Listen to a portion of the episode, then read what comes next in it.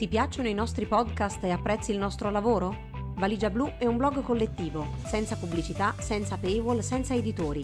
Per continuare il nostro lavoro abbiamo bisogno del tuo sostegno. Anche una piccola donazione può fare la differenza. Partecipa al crowdfunding per l'edizione 2023. Visita il sito valigiablu.it. Valigia Blu. In cammino, insieme, per capire il mondo. La crisi del mondo. Conversazione con Paolo Giordano e Giorgio Zanchini. La crisi del mondo ha come baricentro, come architrave Tasmania, l'ultimo romanzo di Paolo, ma non soltanto quel romanzo, anche perché noi quel titolo lo vorremmo tradurre con una espressione che forse è ancora più ambiziosa della crisi del mondo, e cioè lo scrittore e la realtà. Perché questo è un festival di giornalismo, molte delle persone presenti in sala, compreso il sottoscritto, sono giornalisti, e credo che tutt'oggi esista una differenza fra uno sguardo e una pratica giornalistica e uno sguardo e una pratica da scrittore. C'è una lunga tradizione, ora comincio con le domande, la faccio breve perché sennò vi annoio, comunque c'è una lunga tradizione nella storia del giornalismo culturale, ma io direi del giornalismo italiano, che può essere riassunta in una formula che ha inventato un bravissimo giornalista che insomma, era il direttore delle pagine culturali di Avvenire, si chiama Alessandro Zaccuri, che è lo sguardo culturale sull'attualità. È una tradizione molto italiana, che può essere spiegata in mille modi, ma adesso non ci addentriamo. Se ci fate caso, sui quotidiani italiani, ma in fondo anche nelle trasmissioni televisive e nelle trasmissioni radiofoniche italiane, gli intellettuali, le scrittrici, gli scrittori hanno una parte non irrilevante. Vengono chiamati a dare un commento, una valutazione, una riflessione sui fatti di attualità. Perché? E quando lo fanno sono diversi, ora brutalizzo un po', sono diversi dai giornalisti, hanno uno stile diverso, hanno una lingua diversa, hanno un modo di guardare le cose diverso. E quindi la prima domanda che vorrei fare a Paolo, e poi entreremo anche insomma, nel, nella declinazione dei suoi vari lavori, non lo dico adesso, insomma, Paolo è molto conosciuto, però appunto declina il suo lavoro su diversi luoghi, in diversi modi. Però quest'ultimo romanzo, Tasmania, parla della contemporaneità, lo fa come i grandi romanzi europei, con uno sguardo però che è uno sguardo di uno scrittore e una lingua che è una lingua di uno scrittore. E quindi vorrei partire da qui, in una platea che è interessata soprattutto al linguaggio giornalistico, capire che cosa distingue uno scrittore. Grazie Giorgio, buonasera a tutte, buonasera a tutti.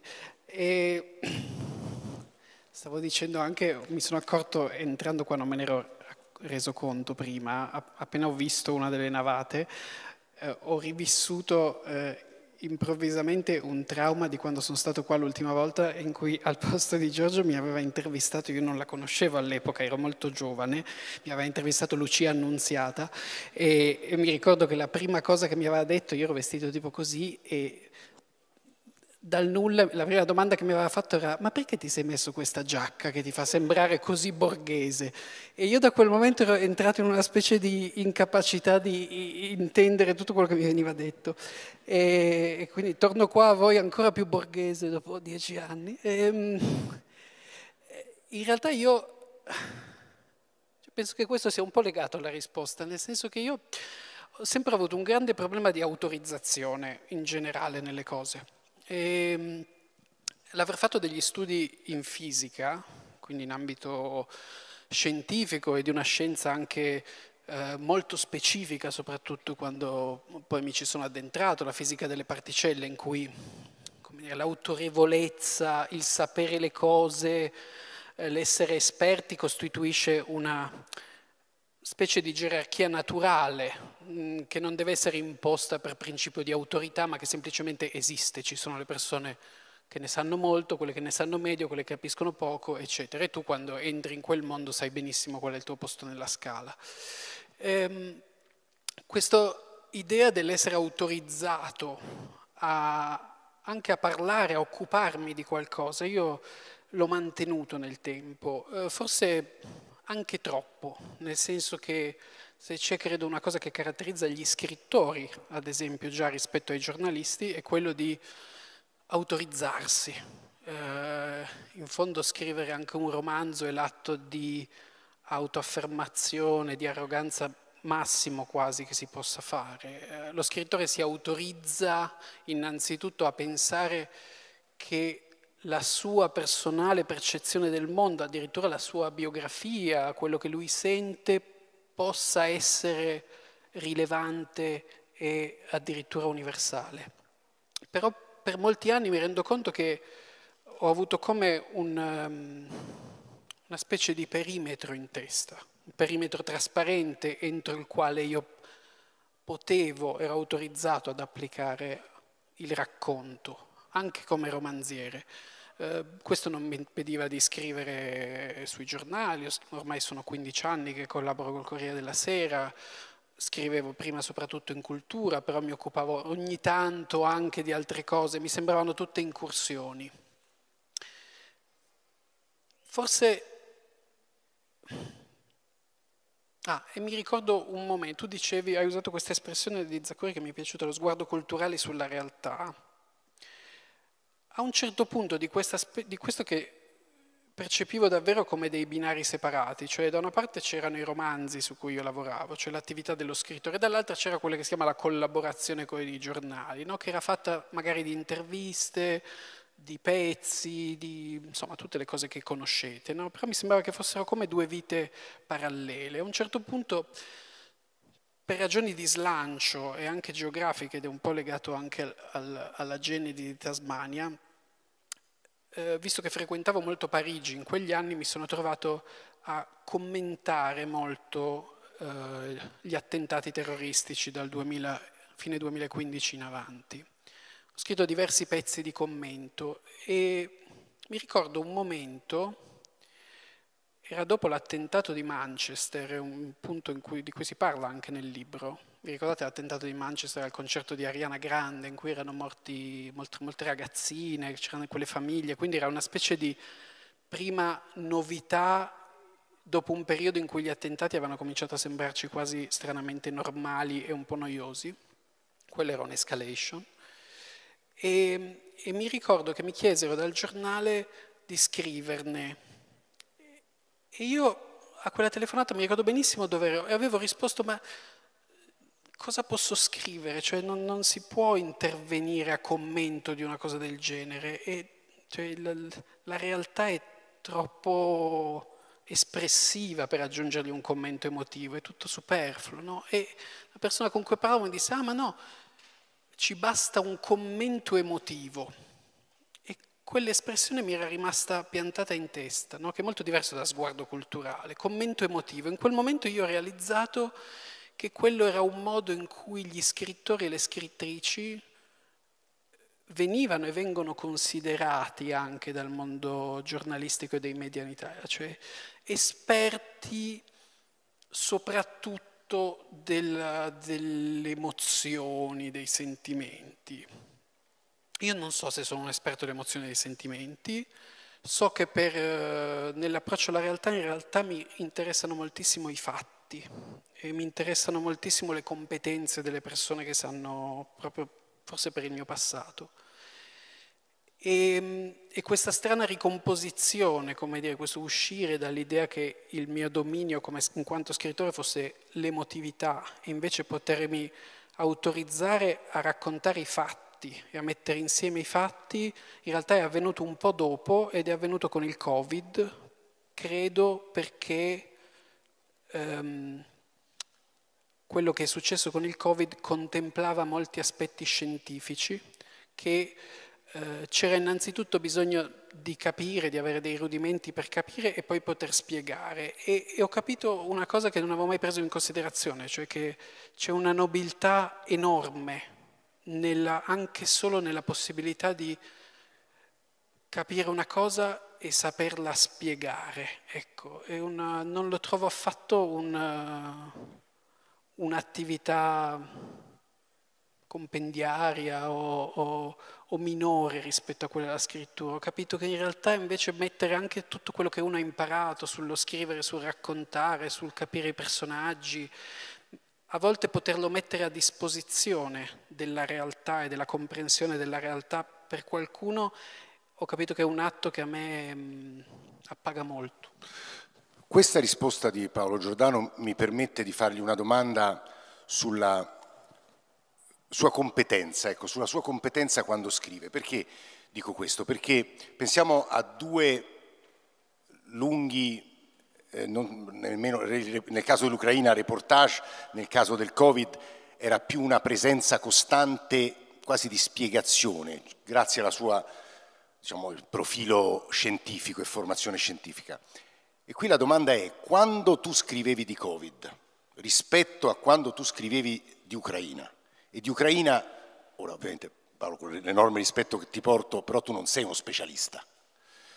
Sei andato a fare un viaggio, soprattutto negli aspetti più, più legati al, al, dolore, alle famiglie, alle donne, e qui c'è anche qualche specialista di, come inviato di guerra, c'è Francesca Mannocchi che fa questo da una vita, ha un linguaggio, ha una conoscenza, ha un rapporto con le fonti molto, molto particolare. Quello che mi chiedo è, quando tu scrivevi di Covid rispetto all'Ucraina, ora insomma, sembra un po' uno psicologismo d'accatto, però ti sentivi più te stesso, nel senso ti sentivi più a casa tua e soprattutto l'esito di quegli articoli era diverso? Cioè che eco suscitavano quelli sul Covid e quelli sull'Ucraina?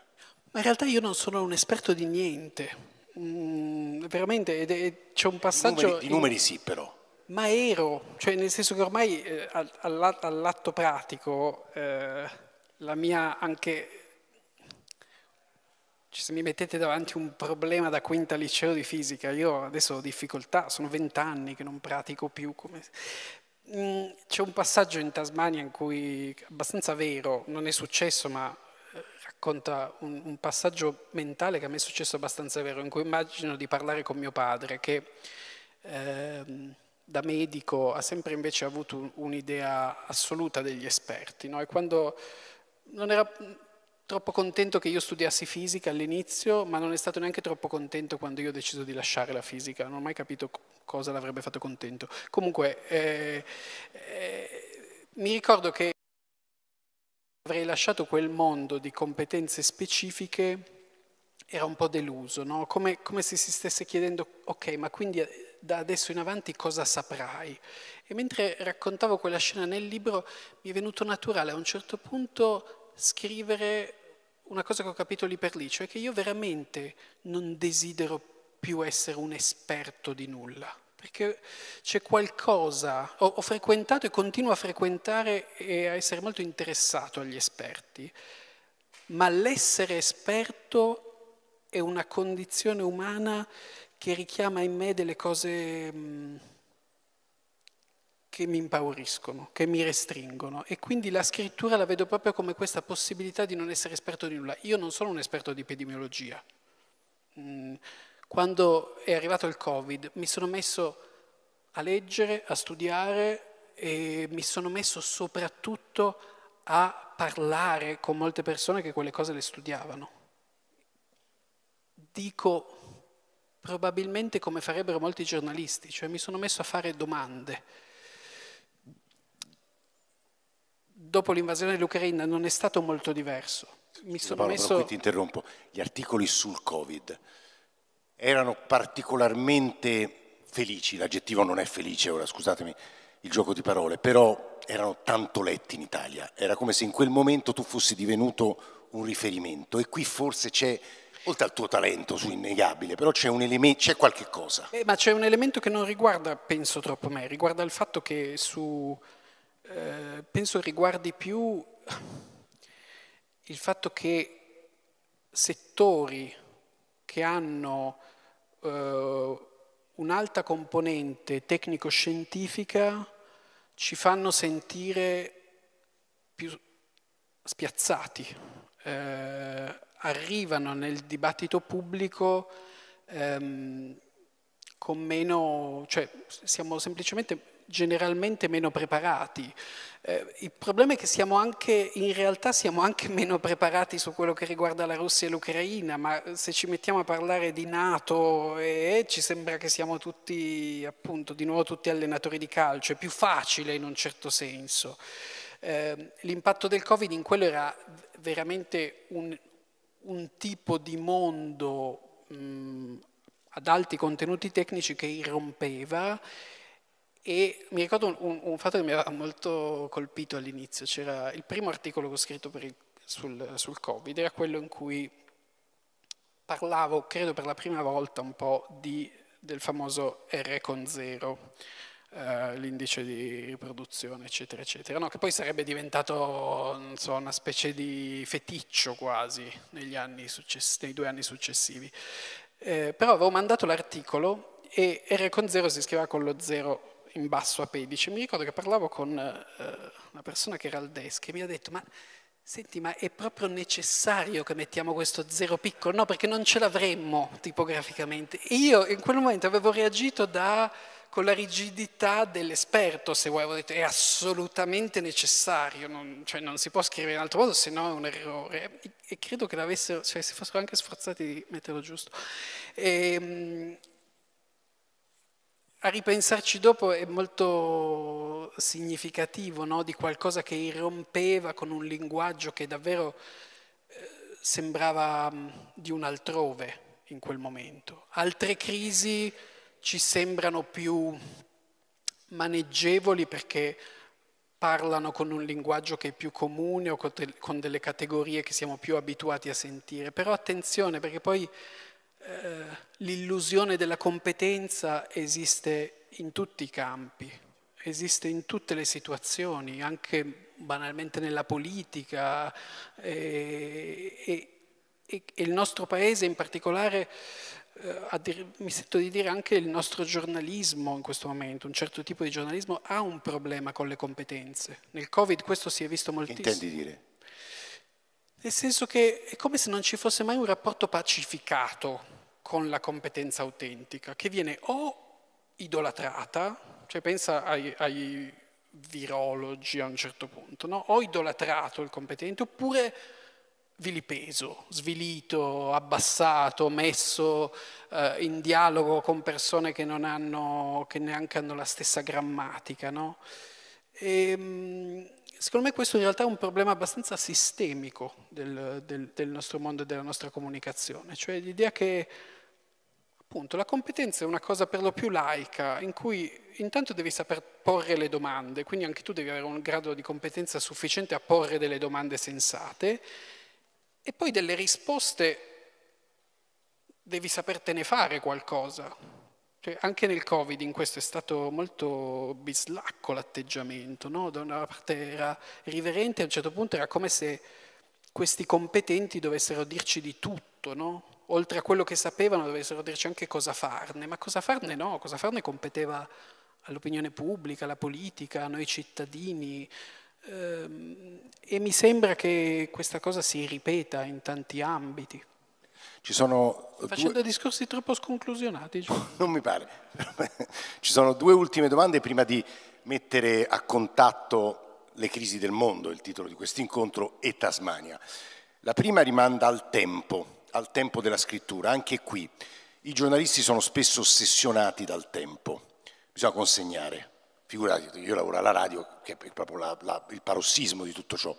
Tutto deve essere sempre diciamo, connesso a quell'orologio lì in alto. Uno scrittore, che rapporto ha con... Peraltro nel romanzo anche c'è questa cosa, però con, lo, con l'idea della consegna, della ruminazione, perché uno scrittore è abituato ad avere tutto il tempo che vuole per depositare una pagina quando ti misuri con altri mezzi, che succede? Ah, questo peraltro mi... perché mi rendo conto che non ho risposto alla cosa principale, ma tutto il discorso sulle competenze è anche per dirti in maniera molto limpida per me che io non gioco mai a essere un giornalista. Cioè io ho molto chiaro che cosa è la competenza dei giornalisti e delle giornaliste, eh, e le cose che, come dire, sono in un altro ordine mentale per me. Ho un enorme rispetto di, di, di quello. L'unica cosa a cui mi serve il tesserino da pubblicista è per entrare gratis in alcuni musei, oh, però eh, non, eh, sempre in tema di autorizzazione, non ho fantasie di essere più cose di quello che sono e trovo che però specularmente, questo forse è più difficile da ehm, afferrare perché a contorni meno definiti, anche essere uno scrittore ha delle specifiche molto precise. Mm, l'idea che hanno forse a che fare con l'idea che tu per me almeno, hanno a che fare con l'idea che tu sei lo strumento di misurazione del mondo e che tu decidi di essere uno strumento di misurazione del mondo non oggettivo, non affidabile, ma uno strumento di misurazione del mondo. E, e, questo per me distingue molto chiaramente le due prospettive, che si parli di Covid, che si parli di Ucraina, che si parli di eh, relazioni personali o, o, di qualunque altra cosa. Io questo ce l'ho sempre molto chiaro in mente. E sul tempo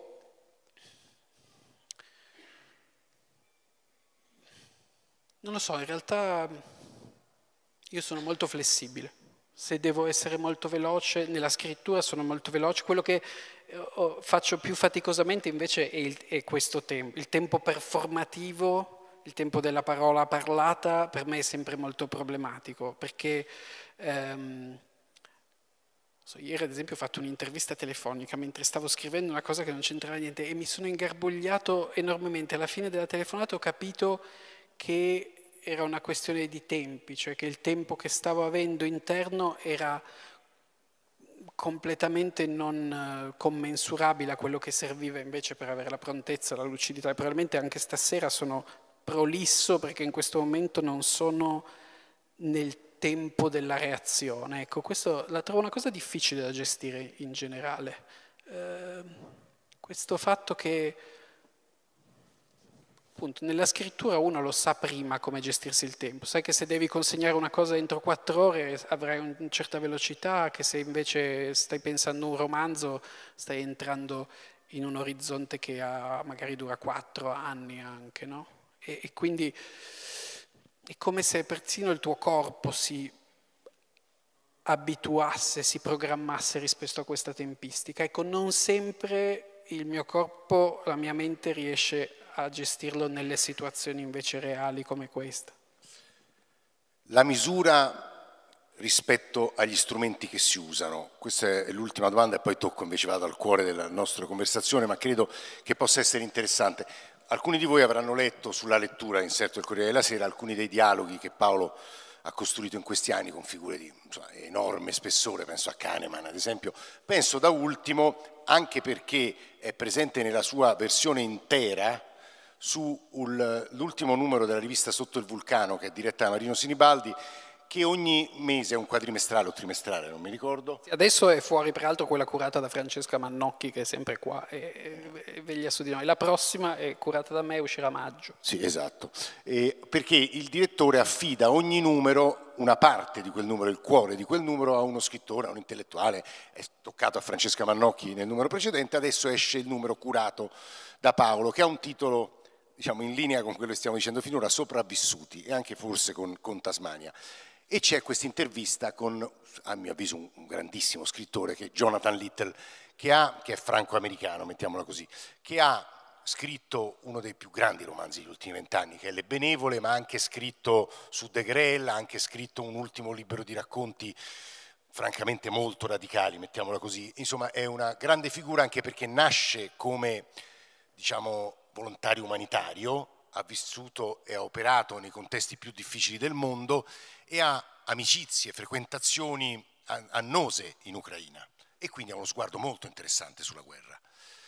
Paolo ci si è confrontato. Ecco, quando entri in quell'arena lì, che succede? Dici l'arena... Ma... L'arena di un dialogo fra due intellettuali, due scrittori in un inserto culturale dove lo spazio è un po' più lungo di quello a cui sei abituato, fai conto in un quotidiano? Eh, devo dire, mh, mm, ho capito negli ultimi mesi che l'intervistare, perché non è un vero dialogo quello lì, quello è proprio un'intervista che io ho fatto a lui in cui mi sono posto con una posizione molto umile e molto... Deve essere un uomo complicato. Eh, Mm, molto misterioso.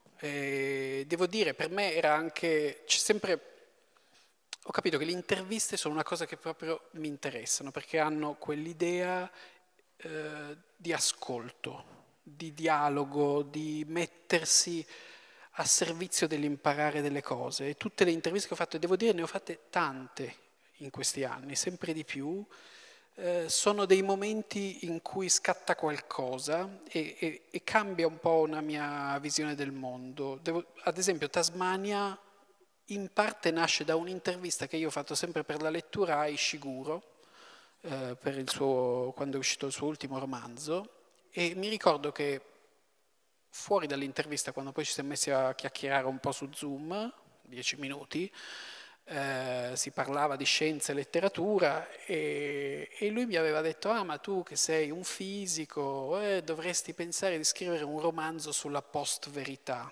che era evidentemente una cosa che interessava a lui. Ora, Tasmania non è un libro sulla post-verità, però mi ricordo che questa cosa che lui mi ha detto, per il fatto probabilmente che veniva da Ishiguro, e per il quale io ho una enorme ammirazione, in realtà è stata una cosa a cui io ho pensato molto e che poi ha portato a dei ragionamenti che sono diventati il libro. E con la stessa...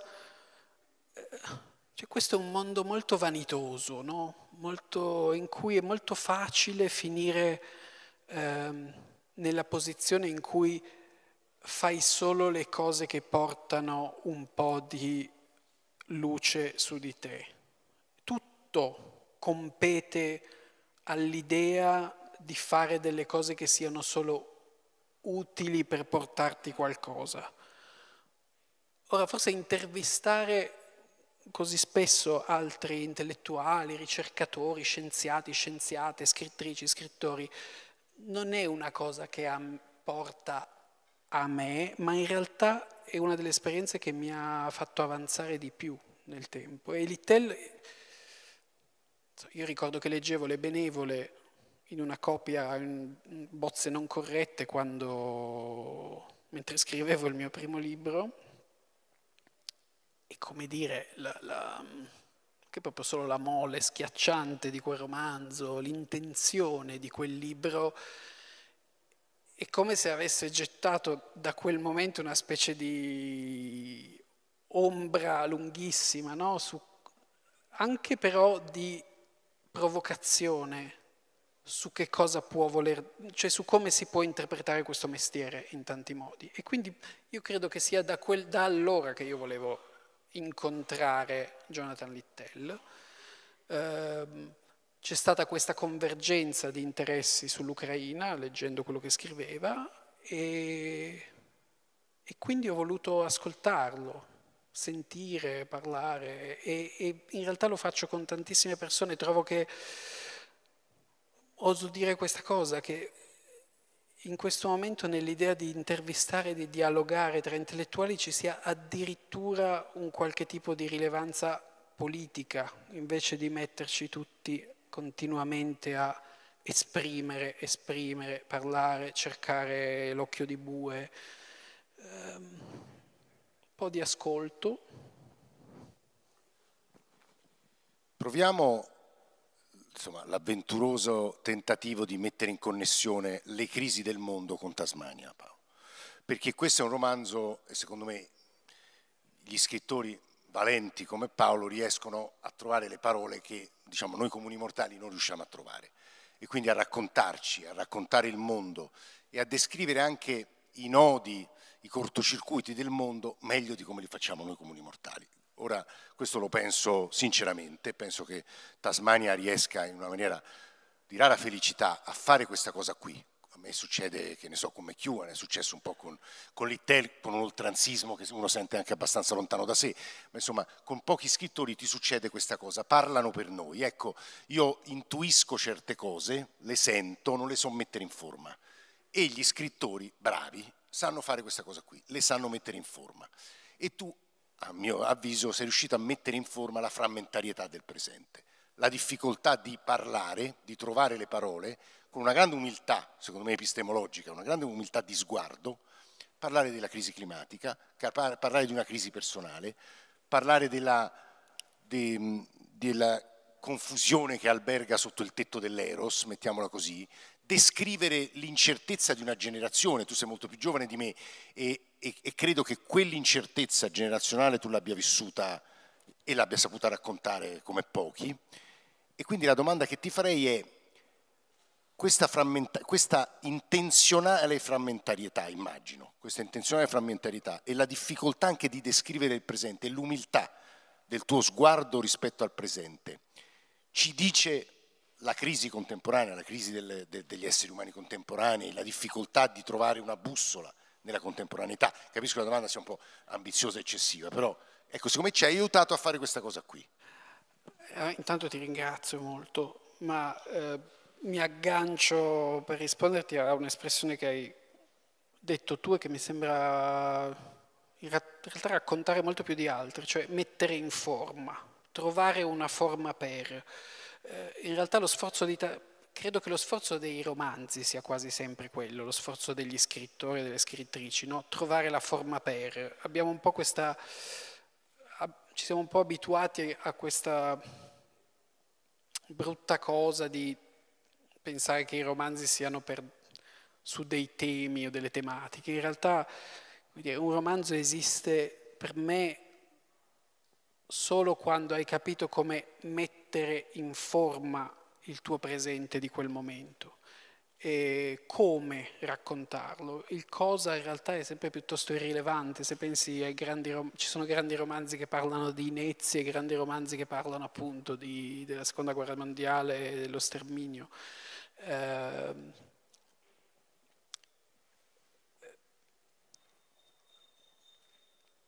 nel caso di Tasmania, il, intanto c'è stato un tempo in cui Tasmania è è nato, che è stato proprio il tempo, la coda della pandemia.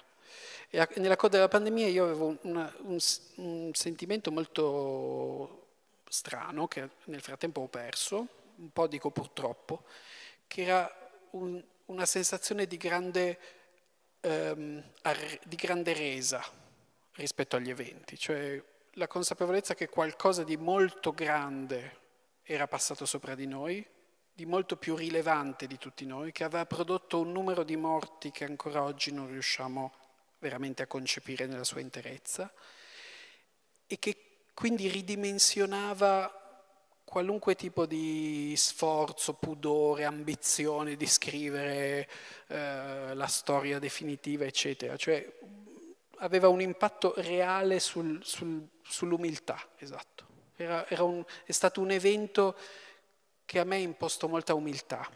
E questa umiltà si è tradotta in realtà in una mm, direzione di scrittura che, che a un certo punto ho proprio capito, ho capito che io volevo scrivere un romanzo che fosse un romanzo di conversazione con chi magari dopo lo avrebbe letto, cioè un romanzo in cui non avrei raccontato nulla che le persone già non sapevano, perché io sono convinto che magari alcune cose sì, ma di, le crisi di cui parlo nel libro, la crisi climatica, la, gli anni del terrorismo così recenti, eh, alcuni tipi di crisi personali che comunque si attraversano soprattutto a una certa età, sono cose che io ho vissuto ma che tutti voi sapete esattamente come me, fanno parte di una specie di dominio recente di ricordi comuni.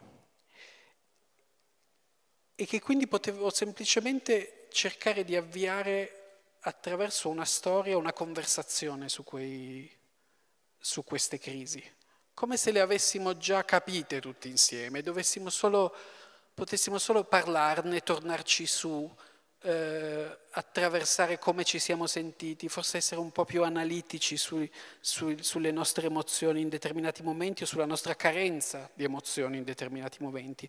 E, e il libro si è aggregato in questo modo frammentario, come dici tu, così, eh, piano piano ha trovato una sua coerenza, ma è arrivato un punto in cui io proprio mi sono chiesto, ok, ma quindi qual è stato il criterio di selezione di tutto questo? E in realtà la risposta arriva proprio alla fine, nell'ultima riga del romanzo, che mh, mm, a un certo punto il narratore dice scrivo di ogni cosa che mi ha fatto piangere, che non è un, una, uno slogan sulla commozione o sull'emotività, per quanto mi riguarda, ma è un po' proprio il contrario, cioè l'idea di riportare la commozione collettiva, cioè qualcosa che abbiamo attraversato tutti insieme e che per un momento ci ha fatto commuovere e partire da quella commozione come da un territorio comune, qualcosa che appunto ci appartiene collettivamente, forse ogni discorso di senso, mi dico anche oggi, non può che partire da questi territori comuni di commozione.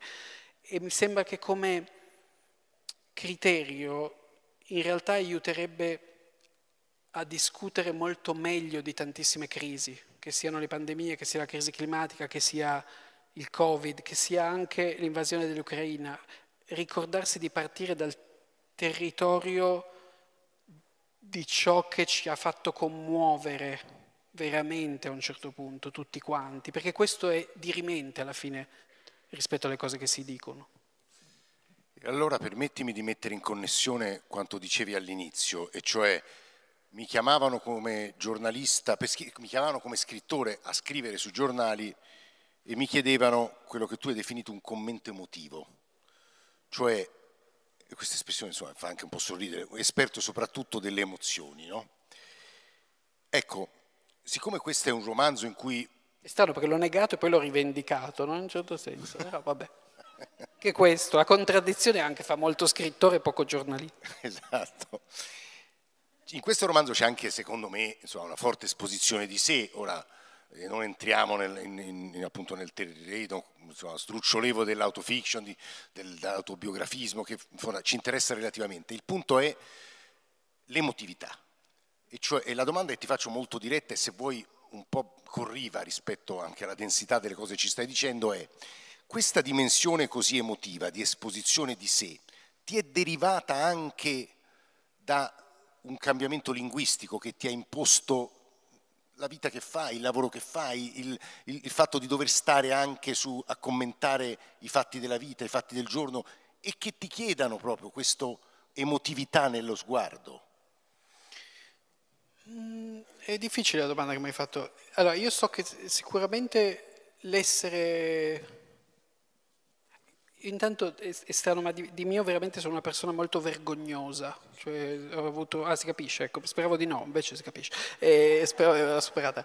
E, ehm, cioè in un certo senso la, la vergogna e il pudore sono cose che mi sono state proprio messe come principi per capire come comportarmi e quindi continuamente lotto contro questo, no? E, e la scrittura è un atto comunque appunto di arroganza, anche di esposizione, quindi la lotta si fa più strenua in quell'ambito. Ehm, sicuramente c'è di nuovo un fattore temporale, cioè torno di nuovo lì, ma in questo senso la pandemia ha improvvisamente azzerato per un certo periodo il mio livello di vergogna, cioè le mie vergogne, i miei pudori sembravano nulla rispetto a quello che era successo. E io ho riconosciuto quel momento in modo molto chiaro, ho detto questo per scrivere è un'occasione, è una strana occasione che la realtà ti sta offrendo di essere libero dalla vergogna, ma durerà poco, si chiuderà questo periodo, infatti si è già richiuso, però Tasmania nasce ed è stato tutto scritto in fretta, tu mi chiedevi del tempo, io in quel momento ho saputo che avevo poco tempo per farlo, che dovevo farlo in fretta, per sfruttare questa idea appunto di resa delle, delle difese personali. Um, però è vero, tu facevi in realtà una domanda più interessante di così, che è sulla forma. E, ehm, l'ex agente che avevo, un agente, un agente letterario molto celebre anche per la sua durezza, c'è stata una conversazione che abbiamo avuto parecchi anni fa, ma che a me si era piantata come una specie di scheggia, che poi ha funzionato molti anni dopo.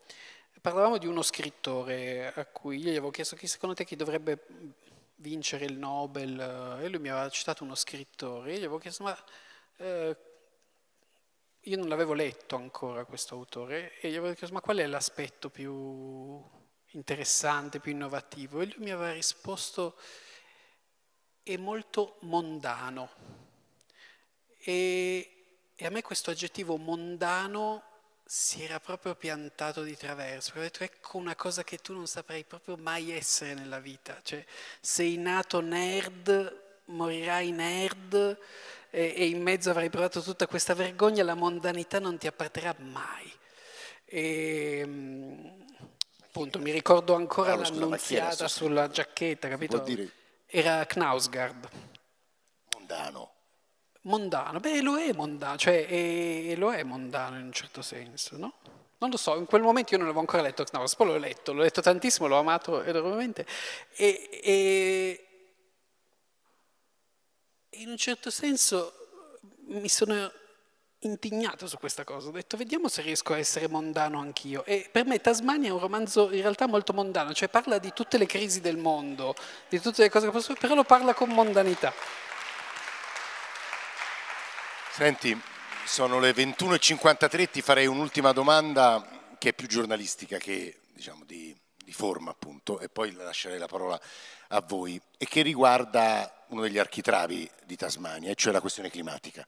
Tu all'inizio dici mi mandano a Parigi il giornale a parlare di una cosa che non interessa nessuno, è noioso parlare di clima. Sono passati quanti anni da quel momento, dal momento in cui hai scritto quella pagina? Da cui ho scritto la pagina di Tasmania o dal momento della Dalla pagina di Tasmania. Ah. No, Coppa era 2000... La Coppa era fine 2015, eh, quindi, quindi un sacco di tempo fa. fa. E dal momento in cui ho scritto quella pagina sono passati due anni, un anno e mezzo, due anni, no, 2020, settembre 2021, non so più fare conto. Ecco, la, la domanda qui giornalistica è, mi sembra che tra allora e oggi ci sia un golfo, lo dico perché stamattina alla radio io avevo ospite una delle ragazze di, di generazione L'ultima generazione. L'ultima generazione che, era, che, mi ha messo veramente in un angolo, cioè era veramente aggressiva nei miei confronti, che pure credo di essere abbastanza sensibile a questi temi e oggi pomeriggio abbiamo Perché ospitato... Sei un emettitore di CO2 massiccio, questo si capisce subito. Si vede dalla stazza fisica. No, e anche oggi pomeriggio abbiamo registrato una trasmissione con Sabrina Giannini, che è la conduttrice di quella trasmissione Indovina chi viene a cena, anch'ella di una rara aggressività, come a dire il mainstream adesso siamo noi. Tu hai questa impressione? No, e lo dico anche, cioè aggiungo un sommesso anche purtroppo. Eh, scrivendo Tasmania mi sono stupito di una cosa, ad esempio, perché il libro appunto copre dal 2015 all'inizio del 2020 e io seguivo cronologicamente, andavo a vedere un po' mese per mese cosa succedeva. Ed è strano perché mi sono accorto che Greta Thunberg, che a noi sembra sulla scena, almeno a me sembra sulla scena ormai da tantissimo, tanto che come dire, quasi da parlare della vecchia generazione, in realtà compare a fine 2018, cioè l'altro ieri. Eh, ed è con lei che il dibattito sul clima in realtà diventa più mediatico, più largo. Non è che non si fosse parlato della COP21 di Parigi, se n'era parlato ma era rimasto così, toni trionfalistici, poi in realtà la cosa è di nuovo... Il problema della crisi climatica è un po' quello, no? Che tutte quelle che arrivano sopra sono più urgenti, cioè terrorismo vince su crisi climatica, invasione dell'Ucraina ovviamente vince su crisi climatica, ma anche in modo sensato, al tempo stesso in modo profondamente insensato da un punto di vista strettamente razionale, perché questa cosa ci riguarderà, o meglio ci sta già riguardando in un modo massiccio, ma è un problema di velocità e di adesione emotiva. Eh, anche per quel che riguarda i ragazzi di ultima generazione, le azioni che fanno. In realtà purtroppo poi il dibattito che vedo, almeno quello largo, un po' generalista, si concentra sulla laicità o meno delle azioni stesse ma non porta mai a sollevare di tanto così la consapevolezza media su di che cosa stiamo parlando. Cioè è uscito il report del, dell'IPCC meno di un mese fa ed è una, dire, una cosa che dovrebbe essere estremamente commentata e spiegata. Di nuovo, ecco, spiegata. Abbiamo bisogno veramente di qualcuno che si metta lì e spieghi. Ma non viene fatto perché non aggancia, quindi e invece si parla del fatto che no, si debba dargli tre anni, trent'anni, cento anni, eh, fine pena mai eh, a questi ragazzi che cercano di attirare un po' di attenzione. E quindi la mia risposta è purtroppo no, siamo ancora in una fase rispetto alla velocità con cui i cambiamenti climatici invece stanno evolvendo, noi stiamo avendo una velocità di comprensione estremamente lenta.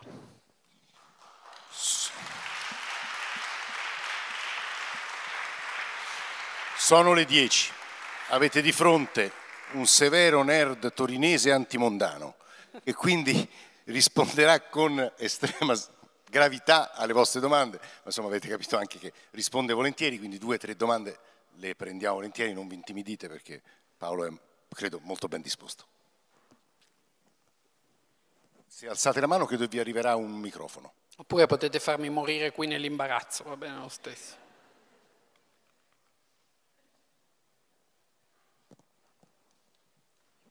Sta arrivando il microfono, credo. No, si grattava la testa, non era... Una... Ah. No, io mi chiedevo, visto che si è parlato appunto di eh, tornare diciamo, a una narrazione emotiva anche nel racconto dei fatti giornalistici, diciamo una domanda un po' di natura quasi epistemologica, ma raccontare i fatti inquinandoli con l'emotività non si rischia appunto di mettere un po' in discussione anche la certezza dei fatti stessi che io sto raccontando? No, no, non spe- cioè, se, ho, se, è passato questo proprio mi sono, cioè, sono proprio stato equivoco o equivocabile, non, non ho, è proprio contrario alla mia idea, anzi penso proprio ci sia un bisogno estremo in questo momento di fatti e che l'unico elemento davvero di rimente anche per ovvie ragioni tecnologiche sia la realtà dei fatti e che se si abbassasse il livello emotivo medio. Probabilmente il motivo per cui sono equivocato è che parlavo più di una posizione di eh, scrittore romanziere che si pone verso un presente complesso e trovo che come atto preliminare quello di ritrovare su, certi, su, certe problematiche, come ad esempio i cambiamenti climatici, visto che abbiamo parlato di questi ed è un terreno più neutrale, quindi stiamo su, o almeno che ci sembra più neutrale, stiamo su quelli, ehm, che sia importante fare un lavoro in cui si trova un terreno comunque di sensibilità comune, perché in cui intanto si sente una partecipazione, che non vuol dire emotività, vuol dire che intanto mi interessa la cosa, mi tocca, mi, mi, commuove per qualche motivo. Ecco, quello lo trovo un territorio da rivendicare per poter poi gestire i fatti e farli arrivare e far interessare. Da scrittore mi pongo questo problema, me lo pongo anche proprio all'inizio del libro, cioè come si trova l'adesione sentimentale interiore a qualcosa che, no, che non ci smuove, oppure nel caso ad esempio degli attentati terroristici oggi, mh, aprile 2023, eh, sull'Ucraina, cioè, c'è un problema serio con l'emotività oggi nei, nei media, nel senso che sottopo- è come se fossimo sottoposti a dei picchi di emotività sempre più alti ma sempre più stretti. Eh, quindi riceviamo degli shock emotivi fortissimi per delle cose che avvengono, ci sentiamo invasi, ma abbiamo ovviamente per resistere anche del, sviluppato delle specie di difese che, rendo, che ci rendono poi molto più rapidamente insensibili o piatti. E purtroppo quando raggiungiamo questa piattezza, i fatti nudi, oggettivi, veri, non bastano più per incidere. Cioè comunque io trovo che la domanda del come riesco a eh, penetrare nell'interesse sia una domanda che ci si deve porre. Questo senza alterare il fatto, ma purtroppo bisogna fare i conti con il modo in cui la nostra emotività è stata alterata dal, anche banalmente dai social media, da, da Twitter a cui tutti quanti qua eh, giornalisti sarete intossicati come me. E, mh, mm, c'è un tema lì. Ecco, però non vorrei essere equivoco in questo senso, ho molto chiara la distinzione.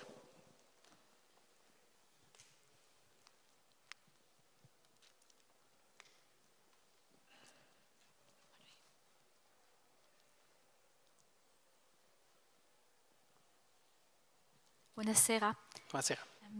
Mi scusi, mi è venuto ascoltandole un, un'altra domanda. In questo mondo in cui si parla molto di, di queste nuove tecnologie, dell'intelligenza artificiale, ehm, pensa che, che, mm, va anche nel senso di quello che diceva, che, mm, che è importante anche per superare le nostre crisi de, del mondo, crisi di identità di, di identità, di, di ritrovare il nostro cuore umano? Grazie, domanda molto difficile, eh, che però mi permette di farmi un po' di pubblicità, o meglio fare pubblicità alla cosa che ho consegnato oggi, che è un'intervista, di nuovo un'intervista, di nuovo proprio su questi, su questo tema esattamente, che è uno, un, diciamo, l'intelligenza artificiale non mi hanno mai smosso nessun tipo di eh, partecipazione, diciamo. Hanno, qualche mese fa sono andato a Milano apposta prima che venisse reso l'uso completamente aperto di ChatGPT, eccetera.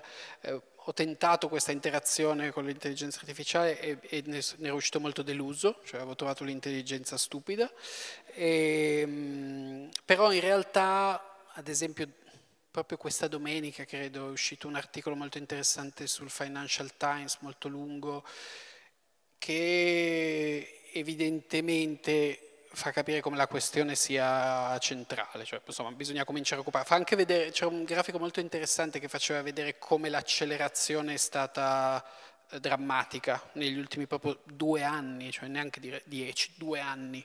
Eh, quindi è qualcosa di cui ok, da ora ce ne occupiamo e ci interessiamo e, ci, e proprio partecipiamo. E, e in realtà è capitata un po' a fagiolo questa intervista che ho fatto a una eh, studiosa di Harvard che si chiama Sheila Jasanoff. Ehm, alla fine lei si occupa molto di interazione tra tecnologie e società e cittadini e dice delle cose molto più interessanti di quelle che potrei tirare fuori io adesso in modo impressionistico sull'intelligenza artificiale e l'intervista uscirà su, sulla lettura penso la prossima domenica, non questa. E diciamo alla base del suo discorso a cui io mi sono sentito molto di aderire, eh, c'è forse un'idea semplice, cioè che viene proprio posto un po', forse dovremmo fare un passo indietro e chiederci un po' più umilmente che cosa intendiamo per intelligenza e forse l'idea che negli ultimi anni in altri ambiti sono fatti molti sforzi per capire che l'intelligenza non è qualcosa di unitario, univoco, così facilmente misurabile, così facilmente implementabile, ma che esistono intelligenze e mentre, come dire, questa ci sembra una banalità da una parte, in realtà stiamo sviluppando delle tecnologie con l'idea completamente opposta e stiamo demandando anche a chi le sviluppa e alle tecnologie stesse forse troppo, ecco, mi sembra che sia, però mi sembra l'inizio di una riflessione, non una cosa su cui posso portare alcun tipo di risposta.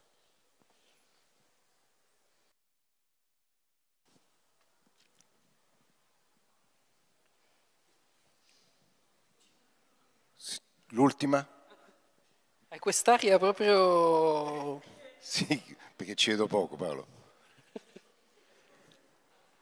Ecco. Uradiana, ecco. Buonasera a tutti. Lei ha parlato molto di, di emozioni, no? Ma non crede che sì, ci scusi? Sare...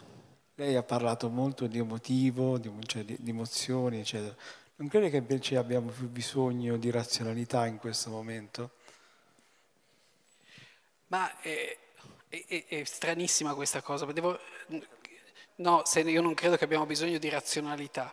È, è stranissimo che, nel senso che io di solito devo fare lo sforzo per sembrare quello che, come dire, lascia un piccolo spazio all'irrazionale dietro tutta la razionalità. Quindi ehm, so, deve essere qualcosa che ho mangiato, che ho bevuto prima di venire qua. E, e, sì, assolutamente sì, però, come dire, anche rispetto a quello che chiedeva la signora un attimo fa, ehm, forse abbiamo bisogno di molta razionalità, ma anche di, re, re, re, di razionalità stavo per dire di relazionalità, e forse il lapsus aveva senso, di razionalità ma anche di molta relazionalità, di molta razionalità temperata da, mm, da attenzione all'umano e sembra una cosa molto vaga detta così, ma in realtà è molto specifica.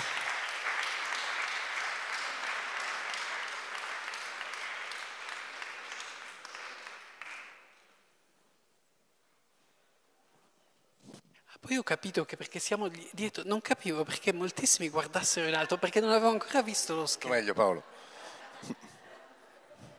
Questo è uno dei modi no, in cui tecnologico vince su reale.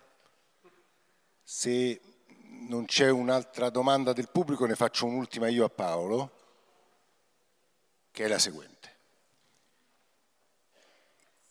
Il dibattito pubblico italiano Evviva! È migliorato durante la pandemia e dopo la pandemia? Tu, no. tu hai le, no, ti scrivono i lettori del Corriere della Sera oltre de, che dei romanzi? Eh, hai un rapporto con i lettori diretto? Non tanto. Devo dire che però forse probabilmente non lo coltivo nella mia nerditudine, non lo coltivo quanto dovrei. Devo dire, purtroppo questo è un bias delle tecnologie, ma anche penso un bias un po' più sociale. Di solito chi si prende la briga di scrivere è perché vuole insultarti. E quindi, come dire, non è... Però io, io ho abbastanza razionalità per capire che non è un, um, una statistica, eh, non è un campione rilevante e, e, che è una stortura del modo in cui sono costruite le cose. Um,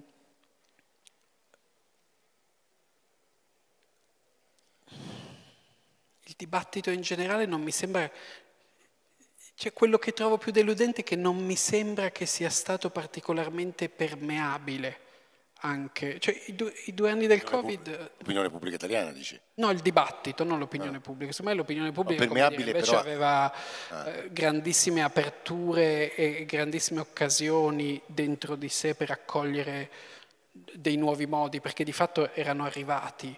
Eh, però non...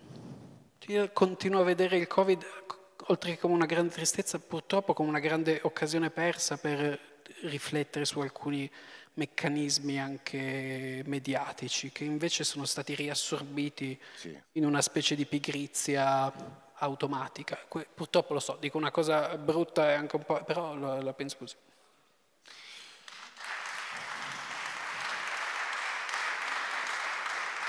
Intervistare, e chiudo con questa parola Paolo, con un complimento a Paolo Giordano. Intervistare Paolo Giordano è per me un'esperienza un po' anomala, perché io sono abituato a interlocutori molto prestazionali, che devono per forza riuscire a dire una cosa intelligente e quasi sempre naufragano, diciamo, in una cosa mediamente intelligente.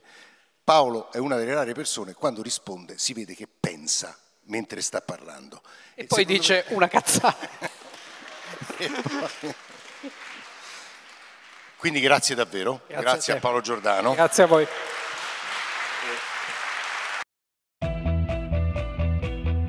Ti piacciono i nostri podcast e apprezzi il nostro lavoro? Valigia Blu è un blog collettivo, senza pubblicità, senza paywall, senza editori. Per continuare il nostro lavoro abbiamo bisogno del tuo sostegno.